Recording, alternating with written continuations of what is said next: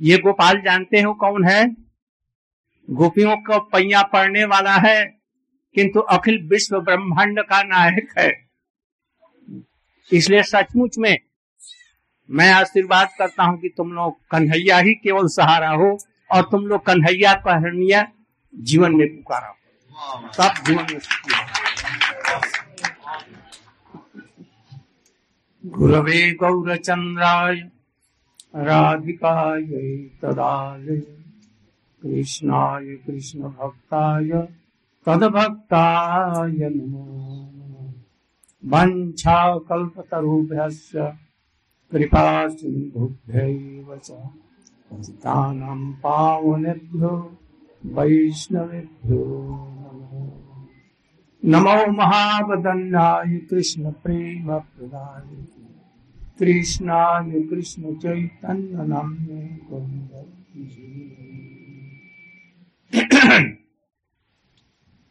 प्रथम मैं मैं अपने परमाराध्यतम गुरु पात्र नित्य लीला प्रविष्टों विष्णु का, श्री समद भक्ति प्रज्ञान के स्वरूप महाराज चरण कमलों में सादर साष्टांग प्रणाम, प्रणति पुष्पांजलि आती तत्पश्चात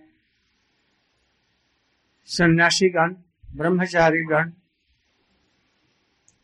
और उपस्थित सज्जन माताएँ, बहन। यथा योग्य मेरा अभिवादन स्वीकार करे। हम लोग तो बहुत कुछ कहना चाहते थे। कृष्ण के संबंध में, किंतु समय का बहुत अभाव है।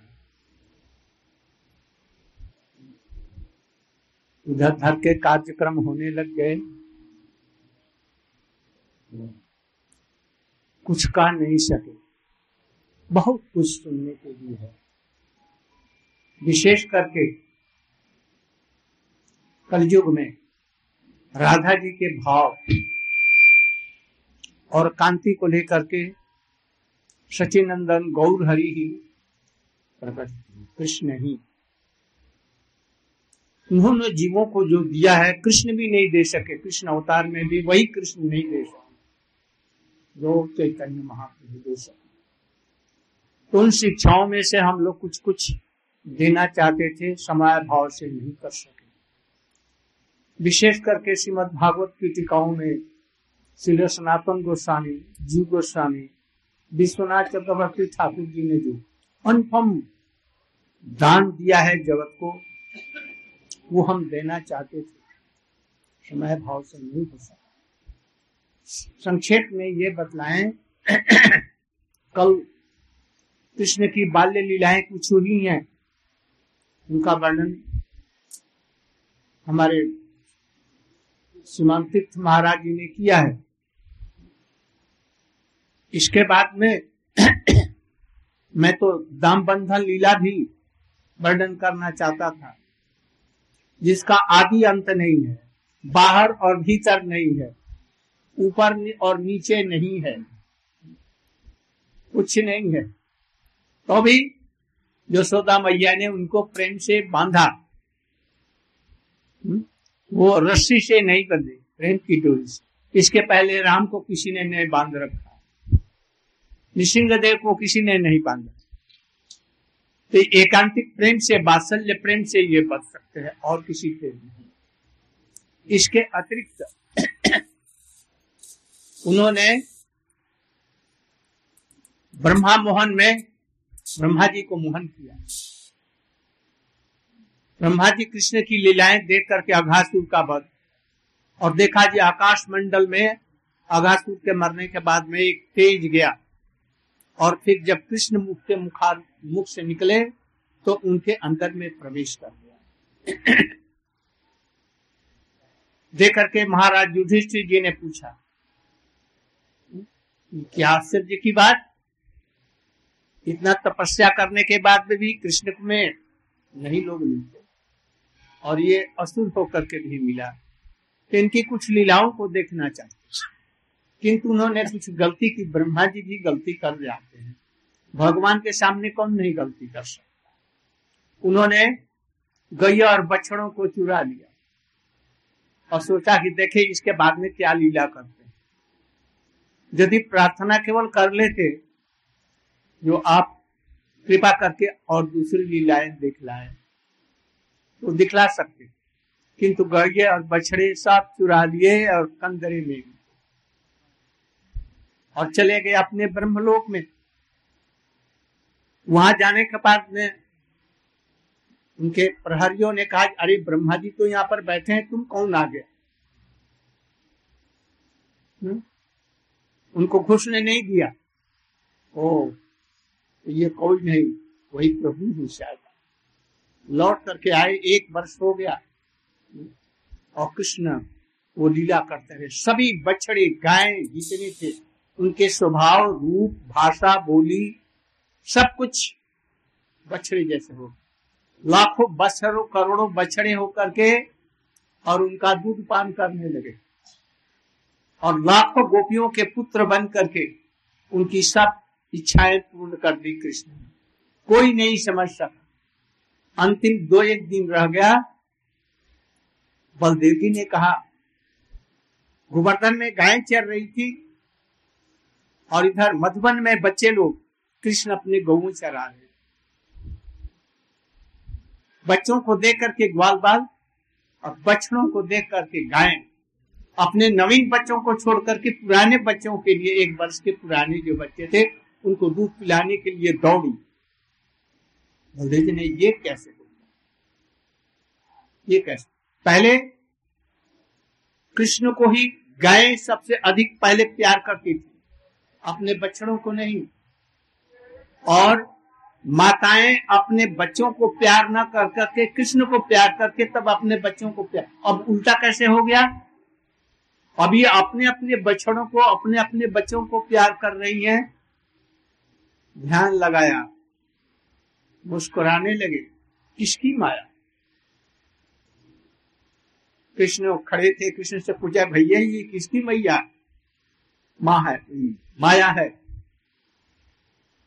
तुमको एक जसोदा मैया के दूध से पेट भर नहीं भरा कोटि कोटि बछड़े बन करके दूध पी रहे हो, और उसे भी पेट नहीं भरा तो करोड़ों करोड़ों ब्रजवासियों की बेटे बन करके और ये दूध पी रहे हो। कृष्ण मुस्कुराए। कृष्ण की माया को बलदेव जी, साक्षात कृष्ण ही है। नहीं समझ और की तो बात क्या है? हुआ क्यों? यो। कृष्ण की इच्छा से योग माया।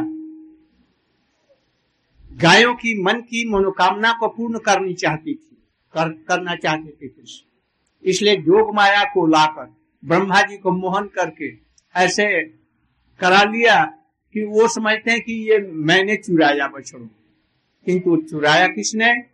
योग माया कारण क्या था? इन करोड़ करोड़ गोपियों की इच्छा को पूर्ण करना ये था। कि उनके बेटे हों। और गायों की इच्छा थी कि हमारे बेटे हों, बछड़े हों।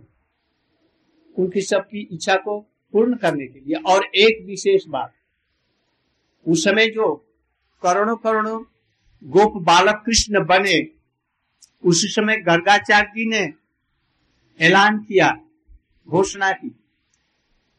अभी यह वर्ष और यह समय विवाह के लिए बहुत उपयुक्त है। सब अपनी लड़कियों को, यहाँ तक कि पेट में भी लड़की हो तो उसे शादी करा दो, गोपों से। किंतु गोप कौन थे? कृष्ण बने। इसलिए सबकी परोक्ष रूप में शादी उनसे हो गई, कृष्ण से। इसलिए स्वरूपता, ये प्रक्रिया नहीं है। कृष्ण की और कृष्ण की शक्ति है। तभी ब्रह्मा जी को मोहित करके और कृष्ण की इच्छा ने जो माया के द्वारा ये इच्छाएँ इस तरह से ब्रह्मा जी जब लौट करके आए, देखा, अरे ये बछड़े तो देखते हैं कि वही, और ये कंदरे में हमने बंद किया है, वो भी तो वहाँ पर है, और यहाँ पर भी असल कौन है? कुछ था न पा सके। ज़मीन पर जो उनको प्रणाम करके क्षमा मांगने देखा कि जितने बछड़े, जितने गाय, जितने जो कुछ सब कुछ कृष्ण ही बने हैं। फिर प्रार्थना करने लगे नौविद्यते अब्रवप से तंबराय गुंजावतांत परिकुचल सन्मुखाय वन्यस्त्रये कौल विश्व विशाल रेणु लक्ष्मश्रिये मृदुपदे पशुपांग जाय पशुपांग जाय माने क्या? पशु पशु को चराने वाले, गाय को चराने वाले के जो मालिक हैं नंद बाबा, उनके अंग से उत्पन्न, देखिए।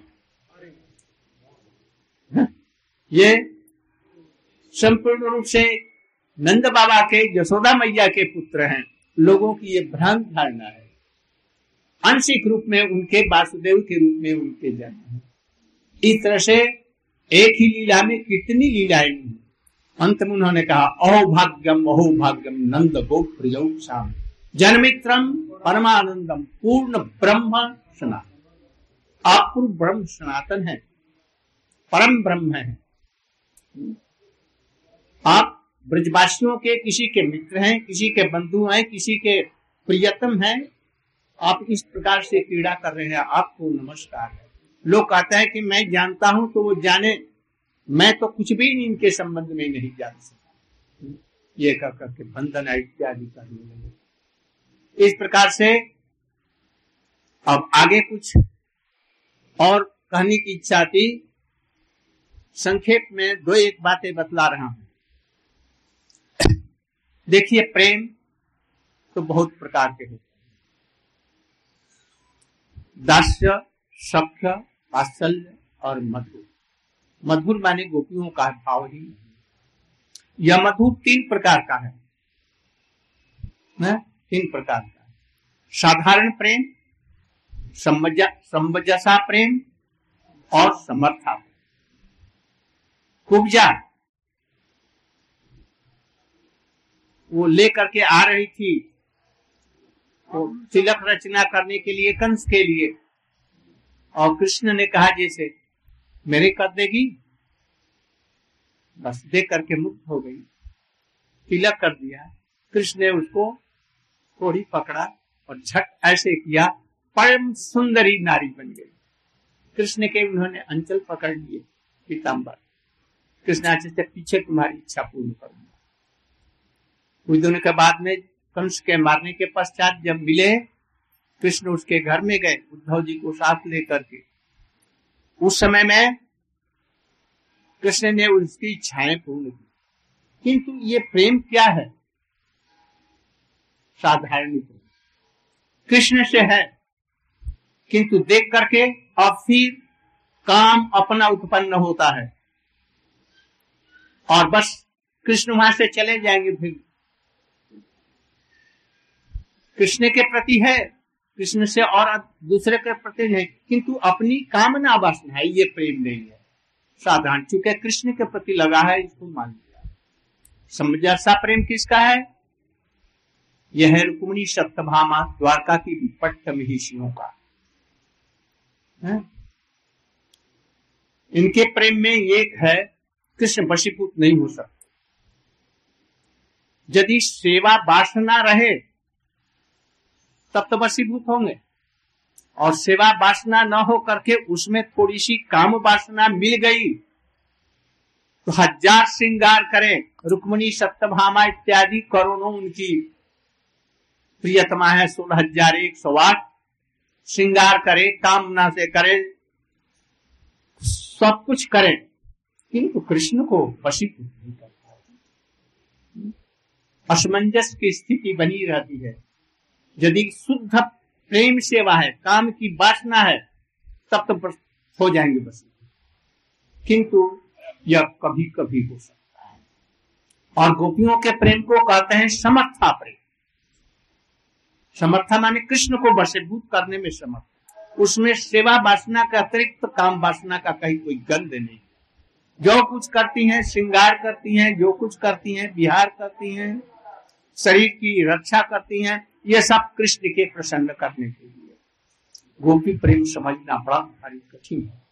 इसलिए कृष्ण कहते हैं, न पारे हम निर्बद्ध संजुजा सब कुछ छोड़ करके घर, बार, धन, संपत्ति, पुत्र, परिवार सब छोड़ करके कृष्ण में एकदम एकांतिक रूप से उनको समर्पण कर दिया। उनकी सेवा कर ऐसा उदाहरण गोपियाँ ही है, दूसरा नहीं और उसमें भी चंद्रावली और राधिका जी। और उन दोनों में भी सब प्रकार से श्रेष्ठ श्रीमती राधिका जी है। राधिका जी के भाव में ही महाभाव अधिरूप और उससे भी अधिक मोहन और अंत में मादन। मादन मैंने क्या? मिलन की स्थिति में ही विरह और मिलन की जितनी भी क्रियाएँ और लक्षण हो सकते हैं, अष्टसात्विक भाव, विकार इत्यादि हो सकते सब कुछ है। उसी में दिव्योन्माद है जो भ्रमर गीत के नाम से प्रसिद्ध है तो ये सब समझने के लिए काफ़ी समय चाहिए, संस्कार की चाहिए तब इन चीज़ों को समझ सकते हैं। तो ये गोपियाँ, जब कृष्ण राश हुआ राश माने क्या? काम पर कृष्ण की विजय। समस्त गोस्वामियों ने टीकाओं में श्रीधर स्वामी से लेकर के जितने भी टीकाकार हैं, ये कृष्ण की काम पर विजय है। कोटि कोटि गोपियाँ, परम सुंदरी, रूपवती, गुणवती, सब प्रकार से। एकांत निर्जन स्थान, बंसीबट, जमुना का किनारा। रात का समय, पूर्ण चंद्र खिले हैं, बेली चमेली, योई सब खिले हैं। मयूर नृत्य कर रहे हूँ। भौरे गुंजार कर रहे हैं। और कोई भी पुरुष नहीं, केवल कृष्ण है। और सत कोटि गोपियाँ भी मिल करके भी कृष्ण को काम से आकर्षित नहीं कर सकते। इसलिए सभी टीकाकारों ने वर्णन किया है कि कृष्ण की यह लीला काम पर भी है। कोई भी पुरुष नहीं, कोई भी कुछ नहीं। और कैसा ये काम का है, इसलिए कामदेव जो करोड़ों लोगों के मनों को मत देने वाले हैं, इसलिए उनको मनमत मनमत कहा गया। ये सब लीलाएँ कृष्ण ने की। इसके बाद में मथुरा में आए। मथुरा में कंस को मारा और उनके सहयोगियों को मारा। गुरुकुल में गए। गुरुकुल में शांतिपनी मुनि से साठ दिनों में चौसठ में चौसठ कलाएँ सबसे सीखी उनको क्या सीखना है? तो अभी सीखा। सुदामा विप्र भी साथ में थे। और इसके बाद में गुरु गृह में लौट रहे हैं। और लौट करके एक दिन अपने पिताजी के भवन के ऊपर में पहुँच गए। और उत्तर तरफ़ की देखा वृंदावन की तरफ़ में।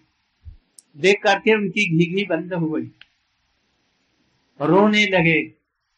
याद आई माता पिता की। सखाओं की याद आई। ब्रजवासियों की याद आई। अंत में गोपियों के प्रेम की याद आई। और रो रहे हैं। इतने में उद्धव जी उनको खोजते हुए छत के ऊपर में गए। देख कृष्ण तो रो रहे हैं। दे करके निकट में पहुँचे। कृष्ण ने उनके हाथों में हाथ लेकर के बोला, जी उद्धव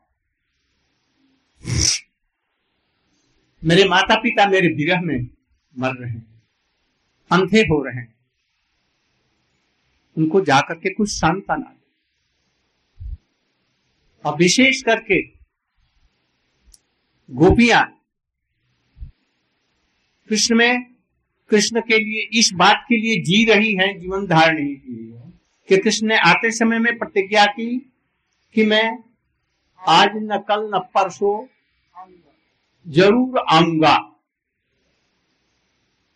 इसलिए गोपियों को विश्वास है कृष्ण तो झूठ बोल नहीं सकते हैं, आएँगे। किंतु हो सकता है कि विलंब। यदि हम मर जाएँ उनके विरह में तो कृष्ण फिर आएँगे तो वो भी विरह में मरेंगे।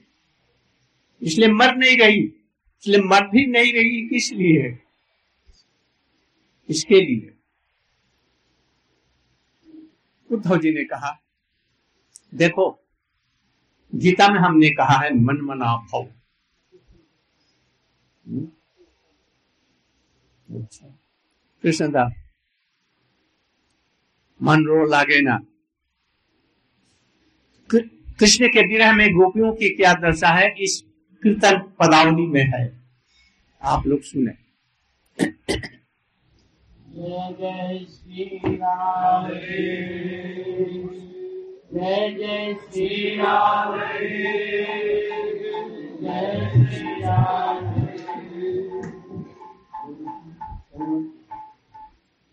ओम मेरो नागेना सखी मेरो श्याम बिना मेरो लागेना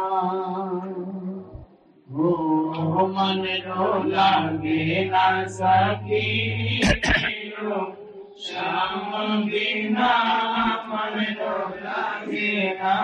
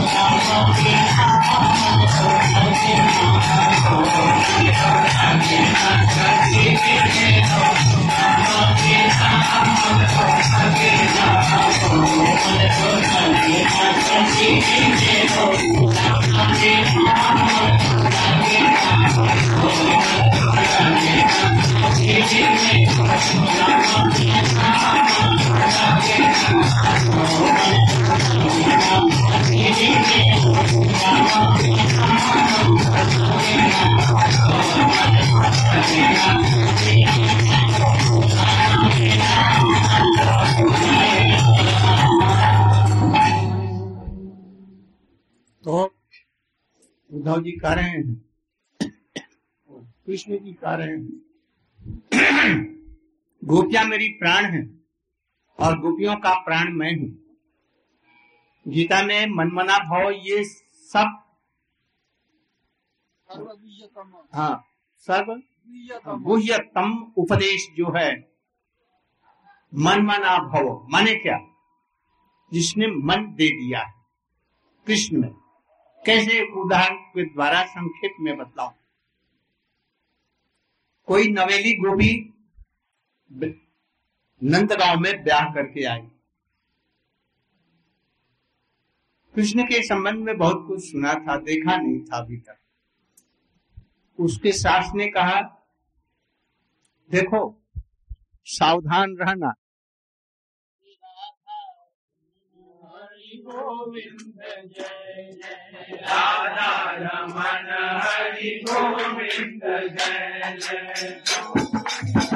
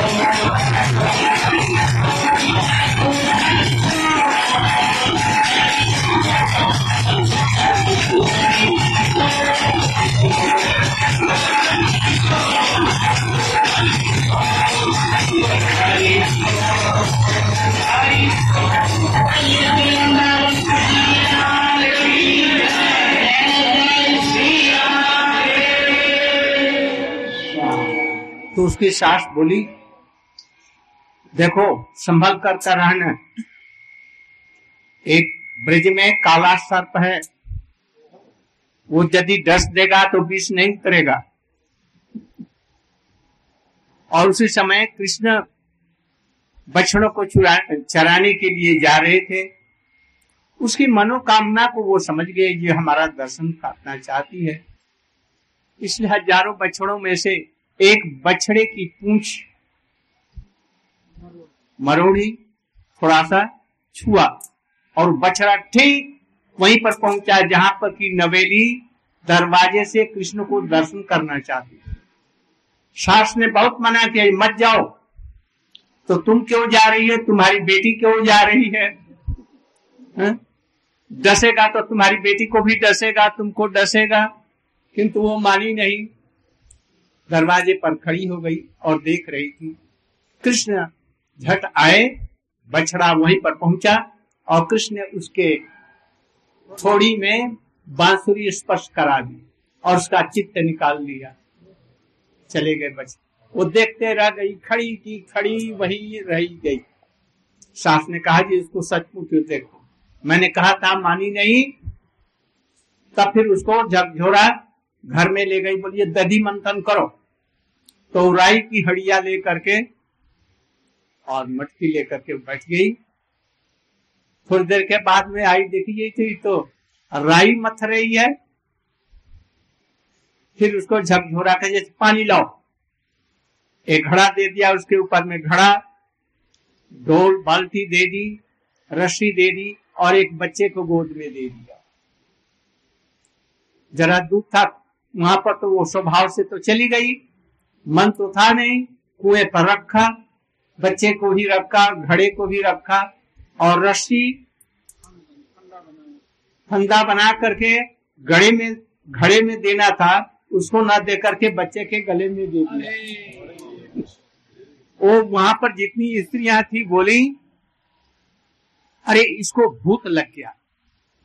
तो जो जानने वाली कहे भूत नहीं लगा कृष्ण का पुत नंद का पुत लगा है। यह है मन मना भाव। प्रत्येक गोपियों की ऐसी ही दशा थी। और भगवान को पाने के लिए भी ऐसा ही मन मना भाव होना चाहिए। गोपियाँ ही एकमात्र इसका उदाहरण है। तो उद्धव जी कह रहे हैं कि हमारी वो प्राण है, मैं उनका प्राण हूँ। उनका मन हमारे अंदर में ही रहता है, नहीं तो ना जाने कब मर जाता। इसलिए जाओ, उनको सांत्वना देना, किंतु अपने, अपनी बात से सांत्वना मत देना। मैं तुमको बहुत सी बातें बतलाता हूँ, संदेश। ये संदेश उनको दो। इसलिए इसको उद्धव संदेश कहा जाता है। उन्होंने चलते चलते अपना रथ, सोने का रथ जो कंस का था जिसमें अक्रूर उनको लाया था, उसी रथ में बैठा करके और उनको बैठा दिया और चलने लगे कहने लगे। उद्धव जी को शंका हुई।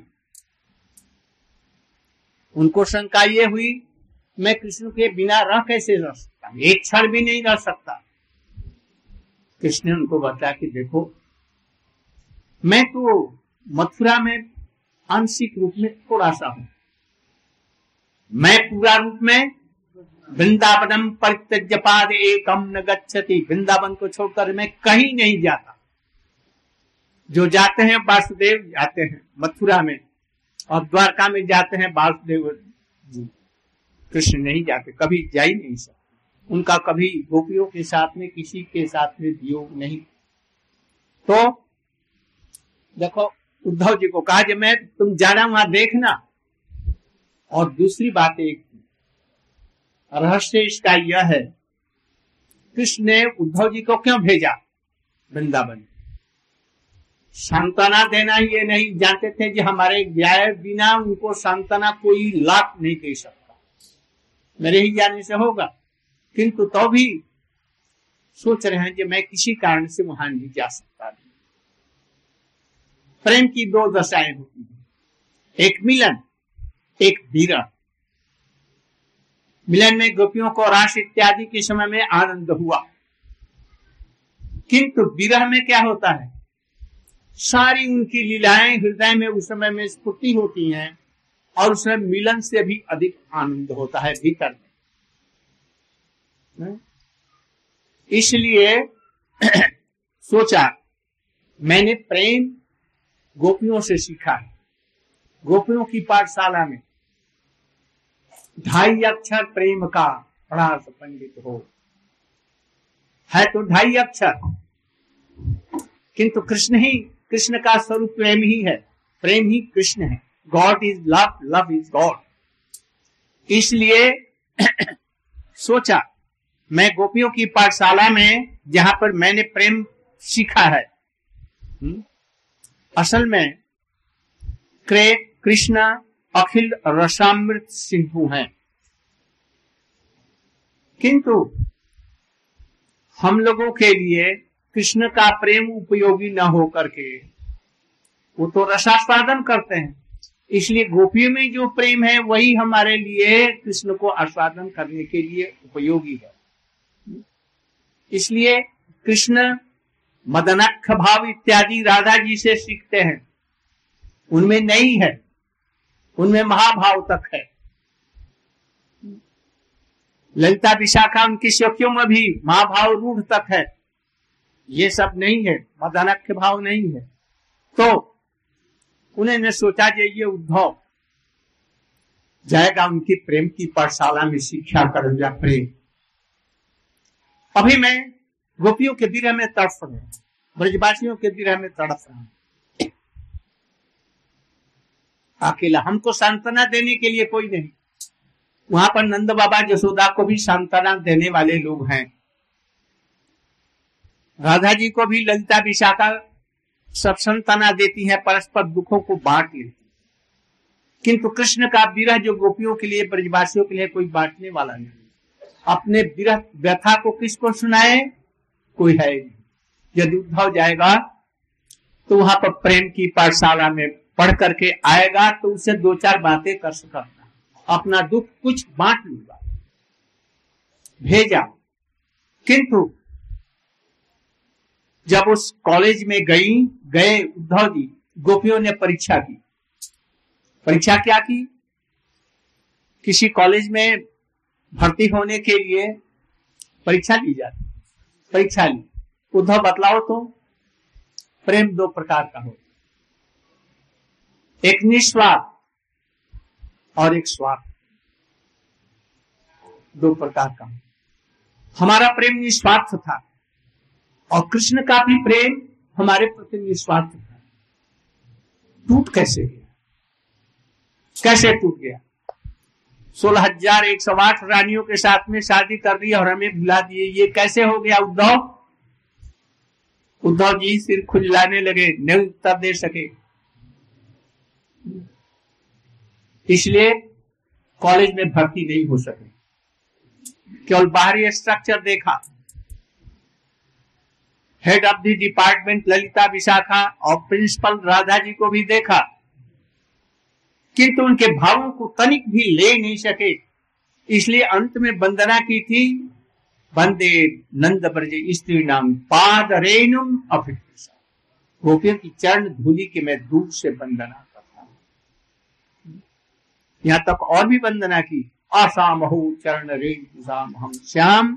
वृंदावने किमत गुल लताओ ओ सौभाग्य से यदि वृंदावन में एक लता, गुल्म, औषधि किसी प्रकार से हमारा जन्म हो जाए और गोपियाभिषाद के समय में अपने चरण की धूली हमारे सिर पर हमारा जीवन साफ़ हो इसलिए देखा, किंतु कोई भाव ले नहीं ले सके।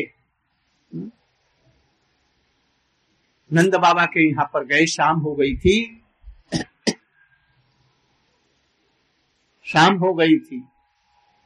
नंद बाबा सुने कि आया है कृष्ण का मित्र। हमारा भतीजा आया है। घर में ले गए। ब्राह्मण के घर से खीर बनाया। और बिना चीनी की ही, मीठा का ही, ऐसे ही सादा खीर बना। उनको खिलाया, पिलाया। उद्धव जी कहते हैं, जी, कृष्ण ने हमको सांत्वना देने के लिए भेजा। और इधर नंद बाबा पूछना चाहते हैं कि हमारा लाला कृष्ण कैसा है? गला बंद हो जाता है। रोने लगते हैं। पूछ नहीं सके डायरेक्ट रूप में। उन्होंने कहा, हमारा भैया वसुदेव ठीक है। भगवान की कृपा से उसके पापों ने कंस के रूप में उसको कंस को मारा। अब तो कुशल है। किसी प्रकार से बोले, जे, हमारा लाला कैसा कहते हुए फिर रोने लगे। कहते हैं कि मैं कृष्ण को भूलने के लिए जमुना के तट पर जाता हूँ और वहाँ पर देखता हूँ कृष्ण की लीलाएँ सब वहाँ पर भी कृष्ण की लीला है। गोवर्धन में जाना, भूलना, भूलने के लिए जाता हूँ। उसका कोई वृक्ष, कंदरा ऐसा कोई नहीं है, जहाँ पर कृष्ण की कोई लीलाएँ नहीं हुई हो और उनका स्मरण न दिला सके। कहीं भी ब्रज में जाता हूँ, सांत्वना नहीं मिलती और का करके रोने लगते उन्होंने कहा, जी, सांत्वना तो देनी होगी, किंतु क्या कहूँ? यदि कोई कृष्ण के लिए रोता है, उसका जन्म सार्थक है। एक बंद भी कृष्ण के लिए बीरा से रोए, उसी का रोना जगत में सार्थक है। जो अपने भाई बंधुओं के लिए रोते हैं, वो तो सभी रोते हैं, वो विषयी लोग हैं। तो ये कृष्ण के लिए ये रो रहे हैं, अपना पुत्र मान करके, क्यों उनको? जो सृष्टि ब्रह्म ब्रह्मा इत्यादि के भी सृष्टि करने वालों के भी मूल सृष्टि करने वाले उनको अपना पुत्र मान रहे हैं और उसके विरह में रो रहे हैं। तो मैं कैसे मना करूँ? किंतु सांत्वना तो देना है। फिर सोचे, मैं कैसे कहूँ जैसे मत रो? मैं दिल को कहा नहीं और कहूँ जो खूब रो तो सांत्वना देना कैसा हुआ कुछ सोच विचार करके कर नहीं सके, अंत में यही बोले, शास्त्र कहते हैं, जो कृष्ण के लिए रोए, उसी का जीवन सार्थक है। तो ये बोले, आप महाभागा हैं, आपकी पत्नी महाभागा जो कृष्ण, जो सर्वस्तरेश्वरों के ईश्वर है स्वयं अनादि है, जगत के आदि हैं, और उसको अपने पुत्र मानकर और उसके लिए रू रहे हैं। नंद बाबा कुछ देर के लिए चुप हो गए बोले, जी बेटे, मैंने सोचता थी, सोचा था, तुम्हारी अकिल कुछ आ गई है। कृष्ण के साथ रहते हो। कुछ बुद्धि हो, किंतु तुम्हारे दूध के दांत अभी गिरे नहीं, अकल नहीं हुई। हुँ? कैसे? उद्धव जी सोच रहे क्यों ऐसा करें? बोलिए, देखो। मेरा बेटा कृष्ण। मैंने सोचा था जब मेरा बेटा ही है और कुछ नहीं। उस सब मैंने शासन किया। अपनी जूती लाने के लिए सिर पर कहा और कितनी उसको आदेश मैंने दिया, पुत्र समझा। और तुम करे जो तो भगवानों का भी स्वयं भगवान है तो मेरे जैसा कौन दुर्भागा हो जो ऐसा बेटा पा करके भी जिसको मैं खो दिया, तुम कहते हो परम सौभाग्यवान है। जी बोले, ये सच। इनको क्या कहूँ आखिर? आखिर मेरे पास तो दूसरा कोई सांत्वना देने के लिए शब्द ही नहीं है। नंद बाबा बोलिए देखो, एक ही बेटा था और एक ही पिता था। वो कौन? महाराज दशरथ। पित्र पुत्र के वियोग में बस हाराम हाराम और समाप्त। मेरा हृदय वज्र का बना हुआ। मैं अभी तक मर नहीं गया। तो मैं पिता कहा सारी रात इसी प्रकार से बढ़ता हूँ। घर में मकड़ों ने जाल बुन दिया था, रसोई घर के ऊपर। बर्तन औंधे पड़े थे। रसोई किसके लिए हो? नंद बाबा जसोदा दोनों ऐसे ही अंधे हो गए। और इसके बाद में सवेरा हुआ, वो स्नान करने के लिए गए। कृष्ण कुंड वहीं पर है नंद गाँव में। और देखा, एक सुंदर कदम्ब का क्यारी है। करोड़ों कदम्ब वृक्ष हैं। और उसी में जो गोपियाँ कृष्ण के वियोग के बाद में घर नहीं गई थी। अभी तक कृष्ण के लिए वहीं पर प्रतीक्षा कर रही थी। राधा जी तो मानो मरी हुई है। गोरीशी माने सोने की पुतली है, उसको नाक में रुई दे करके देख रहे हैं कि जी गई है कि नहीं। गोपियों ने उद्धव जी को देख करके कहा, अरे, ये सोने का रथ कैसे लिया आया? अरे सखी, इसलिए आया। कंस मारा गया है ना, उसकी तेरहवीं करनी है, उसको पिंड देना है। तो ब्रजवासी लोग तो सभी मरे हों। उनका जाओ, फिर पिंड ले आओ और उसको तेरहवीं करो। इसलिए आया है। नहीं तो आने की ज़रूरत क्या फिर दूसरे ने कहा, जी, देखो, ये कृष्ण का मालूम होता है, दूत है ज़रूर। क्योंकि कृष्ण ही जैसा है। श्याम है, किंतु श्याम नहीं। फिर उन्होंने कहा कि देखो, इसको यहाँ क्या ज़रूरत? हमारा तो संबंध था जब तक कि वो मानते थे। हम लोग को छोड़ करके चले गए, विवाह शादी सब कुछ कर ली। अब तो कोई संबंध नहीं। हाँ माता पिता के साथ में संबंध नहीं छूट सकता। कुपुत्र यदि छोड़ भी देगा तो भी ये कहना पड़ेगा कि मैं उनका पुत्र हूँ, हमारी माता वो है। क्योंकि उनके रक्त से शरीर इनका बना हुआ है। तो इनको यहाँ क्यों आना चाहिए? तो वहाँ जाना चाहिए। यहाँ फिर आए क्यों? इस तरह से आक्षेप करने लगी। अब इसके बाद में आपको संक्षेप में ये सुनाएँगे और मुझे जाने का आदेश दीजिए। कल तो हम लोगों को यहाँ से जाना है। तो अगले समय में कहीं, कभी आए, कुछ अधिक समय लेकर के तो उनके संबंध में ब्रज की कृष्ण की लीलाओं के संबंध में गूढ़ रहस्य है उसको समझाने की ब्रजमंडल परिक्रमा के निमंत्रण